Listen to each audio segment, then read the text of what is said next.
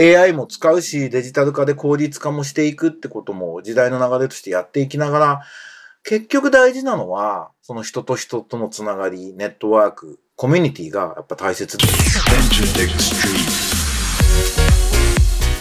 エンターテックストリート。音楽プロデューサー、エンターテックエヴァンジェリストの山口のりかずです。このポッドキャストは、ラジオトークアプリから、Spotify、Apple などにも配信しています。あなたが聞いているサービスでブックマークをお願いします。今とこれからのエンターテインメントテクノロジーのホットトピックスについて考えていくこのプログラム。え今週も頑張ってやっていきましょう。ということで皆さんお元気ですか、え ?1 月も2週間経ちました。今年2度目のエンターテックストレートですが、え僕まずあの音楽データからヒット曲を生み出すマーケターになろうっていう音楽データマーケティング講座っていうのを、あのビルボードジャパンのチャートを作っていた磯崎さんと一緒にえー、やらせていただいてるんですが、これがすごい人気で、定員30名に入りきらずに定員増やして40名でやったんですけど、これの1回目の講義が土曜日にありました。で、最初と最後だけは、えリアルプラスオンラインでやって、あとはオンラインでやるってことなんですけど、あの、レコード会社とか大手音楽事務所の方が出す。あと大学生も結構3割ぐらいかな、来てくれていて、非常にあの熱量のある方が集まってくれていて嬉しかったです。僕ももう長年、10年以上、こういろんなエンタメ関連、企業関連、特にまあ音楽ビジネス系は僕は執事が音楽プロデューサーなので多いんですけど、僕がやった音楽系のセミナーで、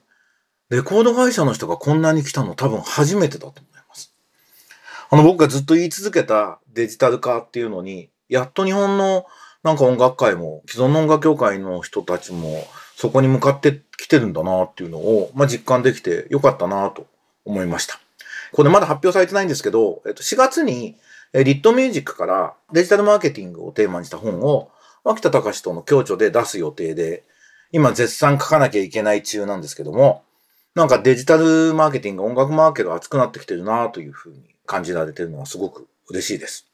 それから、あの、コライティングファームという、えっと、作曲家チームが、えー、コライティングセッションを主催してやってました。これも土曜日か。で、えー、31人8チーム、だいたい1チーム4人ぐらいで、10人ぐらいはコラティファームのメンバー外の人をお誘いして、オンラインで繋いで、えチームは集まったり、チームもオンラインの人がいたりして、だいたいあの10時から18時、17時か、ぐらいでの時間で、半日で1曲ゼロから作るっていうのが、僕らのコーライティングのキャンプのやり方なんですけど、まあ、今回オンラインキャンプと言いつつ、懇親会だけリアルで集まるというので渋谷の、えー、お店に集まってるっていうので、僕は視聴会をちょっとオンラインで聞くのと、懇親会の前半だけ顔を出して乾杯したりしてきました。まあこれ、すごいクオリティ高くて素晴らしいなと。まあここで作った8曲、まあ世に出ていくだろうなというクオリティになってきてて、すごくいい感じだなとで、2月にね、そのうちの何人かも行くし、まあそこにいない人ももちろんいるんですけど、台湾で、え、台湾人と日本人のキャンプ。これは両方合わせて20人ぐらいでやるんですけど、3日間。え、これも楽しみだなと。コライティングも着々と積み上がってるなというふうに思いました。そんな感じのこの1週間だったんですが、えー、最近の記事、ちょっと気になったのいくつかお話したいと思います。これは面白かったのは、ギザ人かな。オランダで遅いレジが大人気というやつで、オランダに700以上の店舗を持つスーパーチェーンのジャンボが2019年からスローレーンと、急がずにゆっくりおしゃべりが楽しめるレジというのを作ったら非常に人気だと。で、これは全国に展開しようとしてるって話で。当店を大切な触れ合いの場と捉えている方は大勢いますし、孤独をキャッチして軽減する面で当店が果たせる役割があれば果たしていきたいですっていうのが、この会社の COO のコメントだったりして、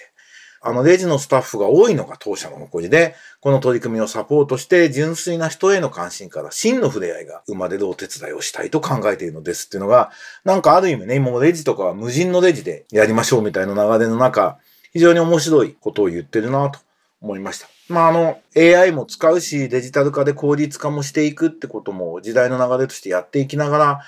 結局大事なのは、その人と人とのつながり、ネットワーク、コミュニティがやっぱ大切だっていうのが一方の流れで、まあ Web3.0 って言われてる世界っていうのはね、コミュニティがベースになっていく世界だというふうに思っているので、まあそんな時代になんかスーパーでこんなことが起きているっていうのは、なんかすごく何かを示唆している気がして、これからやっぱり国家の壁もある意味超えていく、グローバルに超えていけると同時に、だからこそオンラインだったり、リアルだったりの人間関係、コミュニティっていうのが大切になるんだなと改めて思うニュースでした。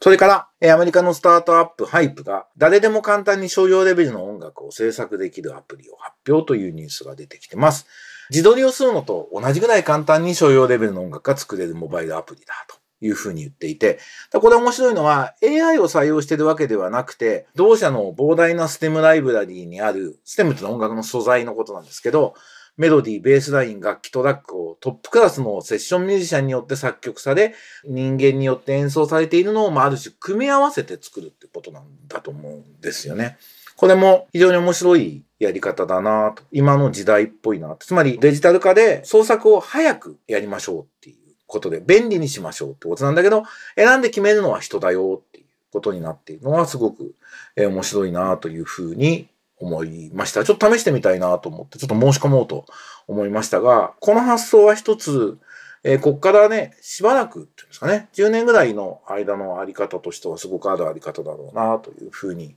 思います。特にその、匿名性の高い音楽、映像の BGM とかね、そういう、こう、シンガーソングライターの歌みたいなのは、やっぱりその人の、こう、人間性みたいなものをユーザー自身が期待してるんですけど、BGM みたいなものはね、AI でも作っていけるみたいなことが今、始まろうとしているっていう時に、このタイミングでこういうサービス出てくるっていうのはちょっと興味深いことだったりするなというふうに思いました。AI はね、あの、ステーブルディフュージョンっていう、あの、画像生成のアプリが、まあ、他にもね、ミッドジャーニーとかいくつかあるんですけど、ステーブルディフュージョンの精度の高さがちょっと game changing っていうんですかね。ちょっと時代を思ってたより早送りするかもしれないなと。これ音楽にも影響出てくるし、映像にも影響出てくるし、この画像生成のアプリはすごいなと思っていて、AI のクリエイティブの流れっていうのはちょっと早まりそうだなということも一方で思っています。なんで、まあ、テクノロジーでクリエイティブなあり方、想像のあり方っていうのが変わっていくっていうことも非常に注目すべきことかなと思いました。そんな中、これもオランダだ。今日オランダのニュースが多いですが、マウリッツハイス美術館が真珠の耳飾りの少女って有名な絵あるじゃないですか。オマージュ作品を募集と言って、いろんなモチーフのクリエイティブな作品を公募したところ、一風変わった愉快な作品が多数集められたっていう、シーネットジャパンのニュースで、なかなかなんか面白いし、なんか現代美術ってこんなことなのかもなって思わせるようなものだったんで、この C ネットジャパンの記事見ていただいて、真珠の耳飾りの少女がこんなにいっぱいいるっていうのはチェックしてもらうと面白いんじゃないかなと思います。からまあ1月のね、第1週といえば、セス CES という、もともとはアメリカ家電見本市っていう名前だったんですけど、もう今は CES ですっていうブランドに変わったんですけど、ここに今年はなんか僕は Facebook のお友達が言ってる人が例年以上に多かったような気がして、見本市っていう意味で言うと、まあ、ある種世界一の規模なんですよね。で、新しいテクノロジーの、まあ、プロダクトっていうんですか。電気製品から派生していったものが、でももう今、家電も車もスマホももう全部繋がっちゃったから、区別が意味がなくなっちゃってるんで、全部あるわけですよね。で、その中で、あの、近未来テクノロジーを紹介しているっていう記事が、これも C ネットジャパンでありました。えー、専用のメガネを必要としない 3D ノートパソコンや、ワイヤレスの97インチのあの LED テレビだったりとかっていうのは、今年中に発売されるものだと。一方で、2024年以降の未来を見据えたものもあって、壮大なアイディアがいっぱいありましたというニュースでした。えー、サムソンディスプレイは折りたたんだり、広げたり、引き伸ばしたりできるディスプレイっていうのを、だから見方とか収納の仕方を変えるっていうディスプレイを発表したっていう。面白かったですね。あと、赤ちゃんがベビーカーに乗りたくないや、歩いている時に、保護者に抱っこされている時に使える AI 付きのベビーカーと。だから自動運転が赤ちゃん乗せると危ないからなんでしょうけど、赤ちゃんを乗せてじゃなくて、ベビーカーに乗りたくない時にベビーカー勝手についてきてくれるっていうのとか面白かったですね。あとはこれ、アスカ A5 っていうのは、車輪のついた飛行機というか、翼のついた自動車っていうのがあって、えー、垂直に着陸可能な電動マルチコプター。えー、4人の乗客を乗せることが可能で、402キロ距離を運ぶことができて、2026年に発売しようとしていると。なのもちょっと気になりました。あとは中国のテクノロジー企業の TCL が仮想現実のデバイスにも出てこようとしていて、AR グラスを使ってメガネをすると中国語との会話をリアルタイムで翻訳できる。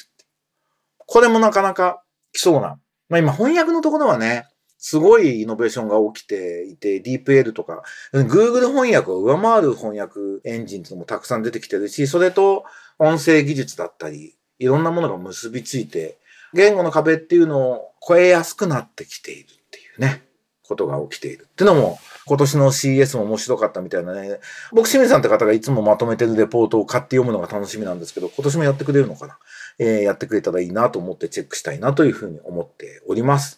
カンファレンスイベントといえばですね、先週も言った気がしますが、1月の19日から3日間、フランスのカンヌでミデムプラスと音楽見本市行ってまいります。これは50年以上続いた、えー、ミデムと音楽見本市が Web3× 音楽に特化して再開します。ということで、誰でも参加するっていう感じじゃないのかな、これ。あの、僕は鈴木孝之さんがこれ、あの、アンバサダーやってるんで、あの、高に誘われていくんで、で、彼が結局行けないって言ったのが行けることになったので、ちょっと、ほっとしてるんですけど、多分日本人は彼と僕だけで。次回は、そのカンヌで多分最終日、終わったみたいなタイミングで録音して、ポッドキャストをお送りすることになると思いますので、楽しみにお待ちいただければと思います。ということで、エンターテックストリート2023年も頑張ってやっていこうと思いますので、よろしくお願いします。エンターテックエヴァンゲリスト山口のりかずのエンターテックストリート。今日はこの辺で終わりたいと思います。また来週お会いしましょう。バイバイ。